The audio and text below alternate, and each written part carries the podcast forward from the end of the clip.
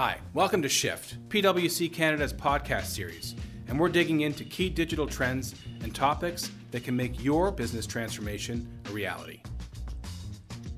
I'm your host, John Finkelstein, and I'm also the creative director of PwC Canada.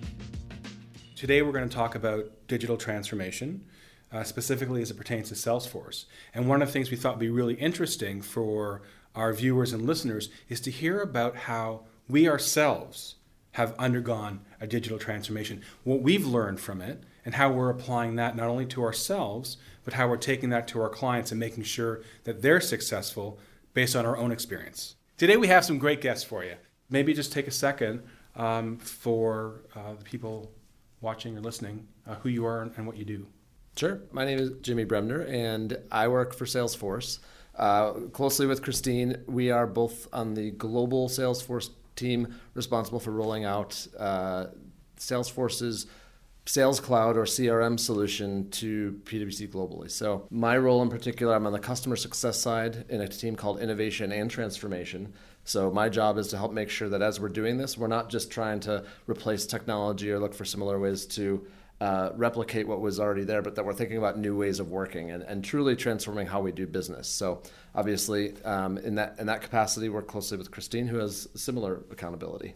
Yes. So, hi, Christine Robertson, and I have two roles. So, I'm a director of marketing and sales here in Canada. So, we've been going through a transformation of our marketing and sales function, and a big part of that was digital transformation. And I'm also the engagement director on the global project working with Jimmy, and that's where it's really, you know, basically quarterback of the program, working closely with our workstream leads to deploy Salesforce internally here at PwC. Let's talk about what makes a successful transformation. Who wants to who wants to start? There are a couple different factors I think leads to a successful transformation. I think starting off, you know, you need to have the vision of what are we trying to accomplish and what's our business strategy, and then following that, really looking at um, where are we trying to get the most value. And you know, once you've got that, you know, before we just sort of roll out, you know, the digital platforms, it's really understanding. Um, who are the different people that are going to be interacting with the platform in order to get the value that you're looking for to realize that business strategy. So, uh, do people fight over who gets to do the vision?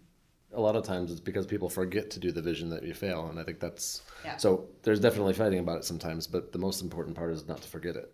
Not to forget the vision. Okay.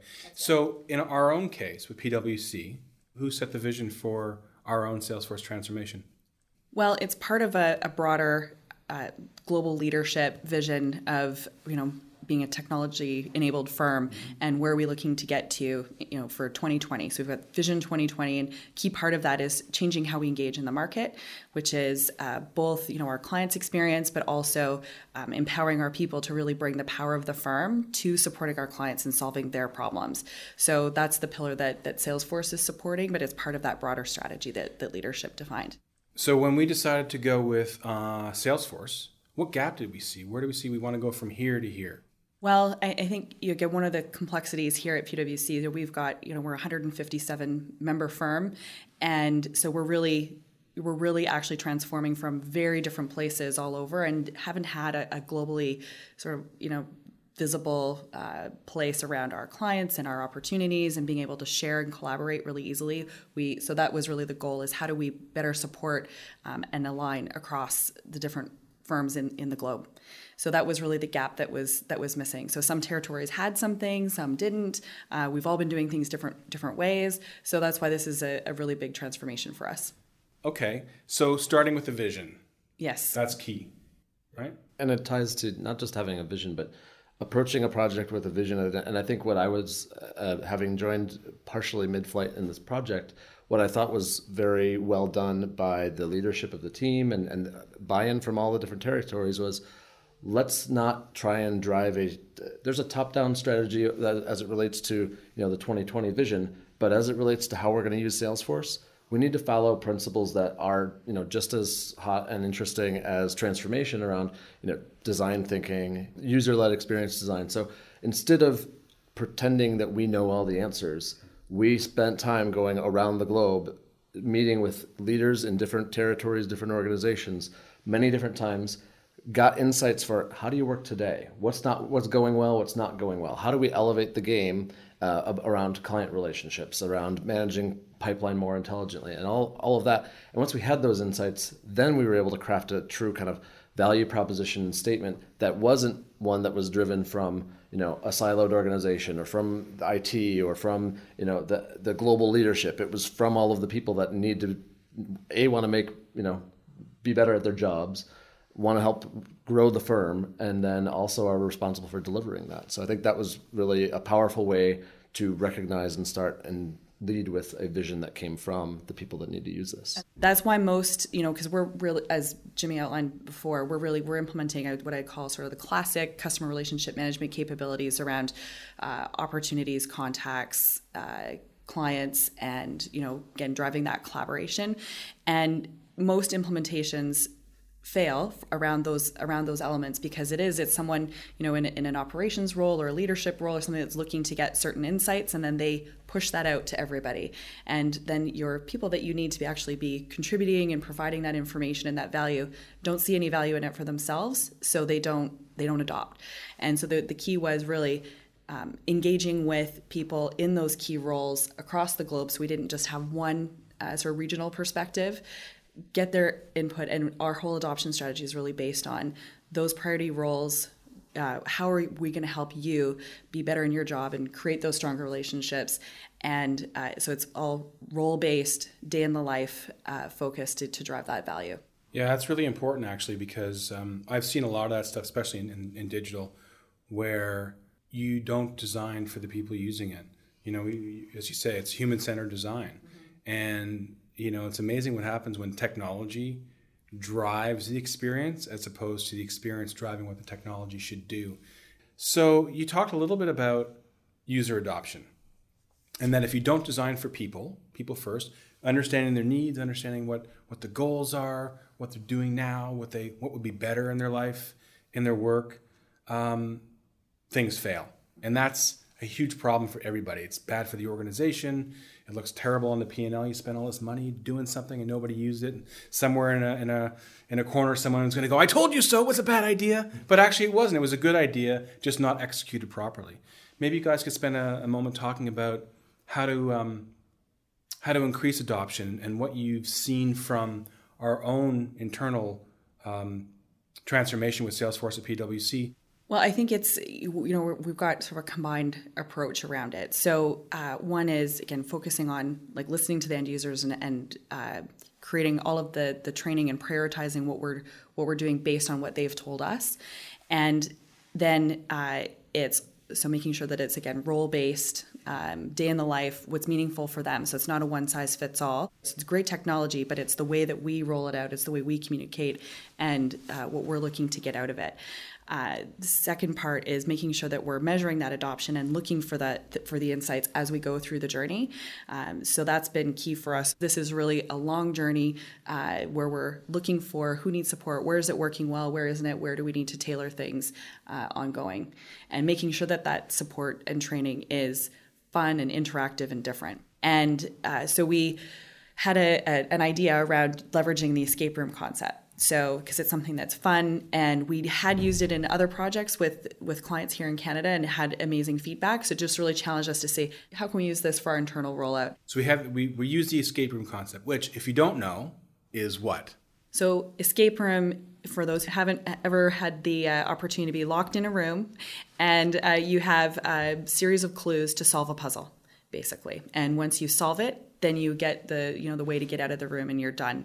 And so we uh, wanted to be able to leverage that where you've got a series of clues you perform certain tasks using uh, salesforce and give them sort of the overview where they're using the platform. They can see how they're working together differently. They have to do things like chatter is is it social feed within Salesforce where you communicate back and forth just like you would on other social channels like Facebook or Twitter or whatever. But now you're doing it in, inside your company, and in the escape room, there's someone outside of the room who's facilitating your experience, and you have to talk back and forth with them and get the next clue or find the next thing, and you're you're learning how to.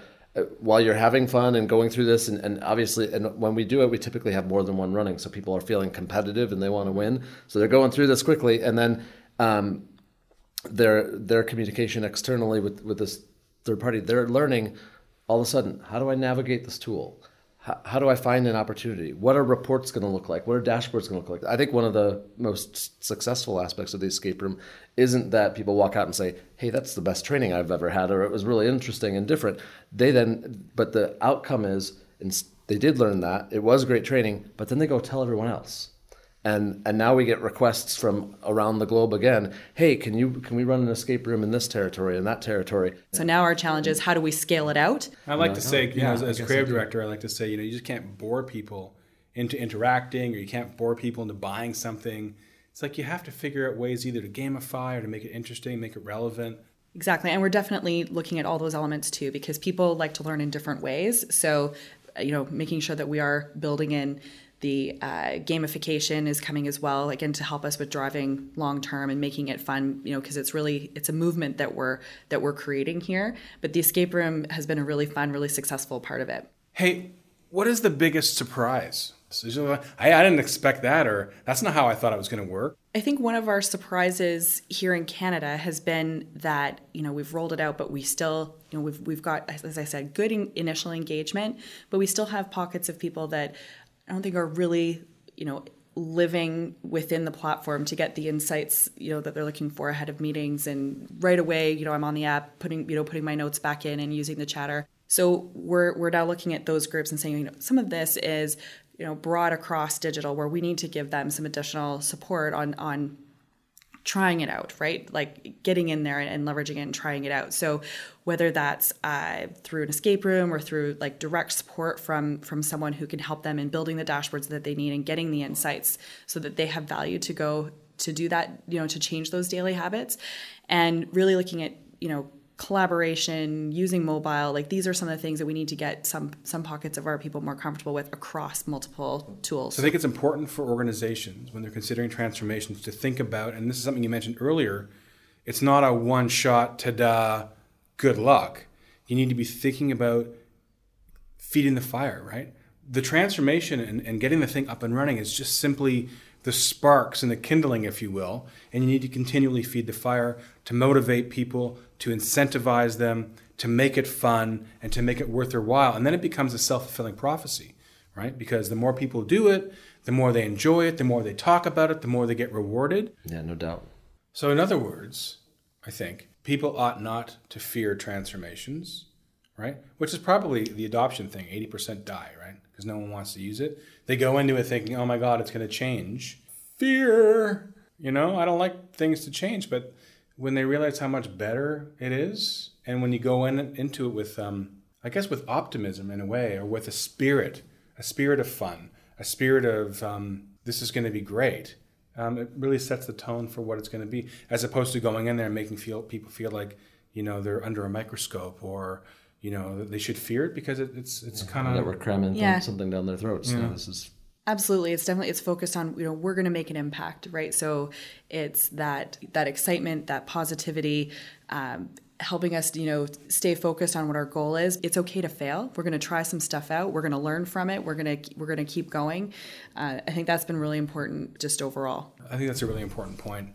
Um, you know inspiring or at least encouraging a culture a fast fail because it's not always going to be perfect the first time. And I think when you when you set up a culture that says, "Oh, if you fail, it's it's a failure," um, doesn't allow you the room to um, optimize and to change and to you know test and learn, which is something that I think is really important. We talk a lot about that at, at Salesforce, and it's not just the fast failure; it's the fast learning, right? Mm-hmm. How do you how do you learn fast? Take what you learned and bring it back into the solution. And you know, I think the way that we at PwC have set up the solution and, and our team is we are constantly putting new features, new capabilities um, with releases happening, you know, right now almost every two months, and that gives us the ability to learn things and get them back in there. If we did it wrong, change it, and we can change it relatively quickly because of the type of technology being being that it's a SaaS technology. It makes it a lot simpler to do that more rapid style of uh, software as a service. Software as a service. We like acronyms, but we also like to spell it out. That's great, and um, I think, and that's where you know, I think our our slogan that we use all the time is it's progress, not perfection. Exactly. Yeah. So hey, you, you, mentioned earlier on. I'm just curious. You said, you know, doing a transformation, and in this particular case, when we're talking about our own Salesforce implementation or transformation, you said, hey, look, it's um, it takes time. How long? I know it's how long is a piece of string. What are the timelines? I think to the question specifically, duration is directly correlated to the definition of tra- transformation. Right. How long it takes is well, what do we view as success of tra- we've transformed ourselves? And I think for what we're trying to do in, in this particular transformation with, with PwC is if we have changed the way that we go to market, interact with our clients, and build long term successful relationships, um, let alone all the other ancillary benefits, like that's success. And that doesn't take a whole lot of time, after, like 100 days to roll it out. Canada now has been live since the end of April, and we're already starting to see. I mean, one of the testi- greatest testimonials that we have, and that we've already made a video and shared around the globe, is about the Canadian tax practice. They've already changed the way that they're working because they're you know using this technology and thinking and working differently. So I guess um, you know uh, if people are still listening, thank you. You're very kind. The three sort of takeaways for people are when you're thinking about doing a transformation, you have to think differently you need to really consider user adoption and make sure that because 80% of transformations basically die on the vine after all that work um, because people don't use it. And so it's about human centered and all that stuff that you talked about. And then I think the, the last kind of key theme that I heard was leadership buy in. If the leaders aren't using it, if the top of the house, the, the presidents, the top of the organization, um, aren't leading by example, you're, you're going to run into trouble because basically what happens is it gives people permission not to use it. Right? Well, you know, the CEO's not using it. Why should I use it? Transform- Must not be important. Transformation is a very ambitious goal. And if you don't have that goal set by the people that are leading your organization, people are going to doubt it. And if they doubt it, then you're not going to achieve it. So I think you're you're spot on. That's you, you have to be committed. I think that is the end of our podcast. So thanks, guys. Um, thanks for taking time out of your busy day. Our pleasure. Great. Thank you. Thanks for listening to this episode of Shift. You can get more details at pwc.com slash ca slash shift. If you enjoyed this episode and want to hear more, subscribe to our podcast series. You can find us on iTunes, Google Play, or your preferred podcast platform. Just so you know, this podcast has been prepared by PricewaterhouseCoopers LLP, an Ontario limited liability partnership for general guidance on matters of interest only, and does not constitute professional advice. Until next time.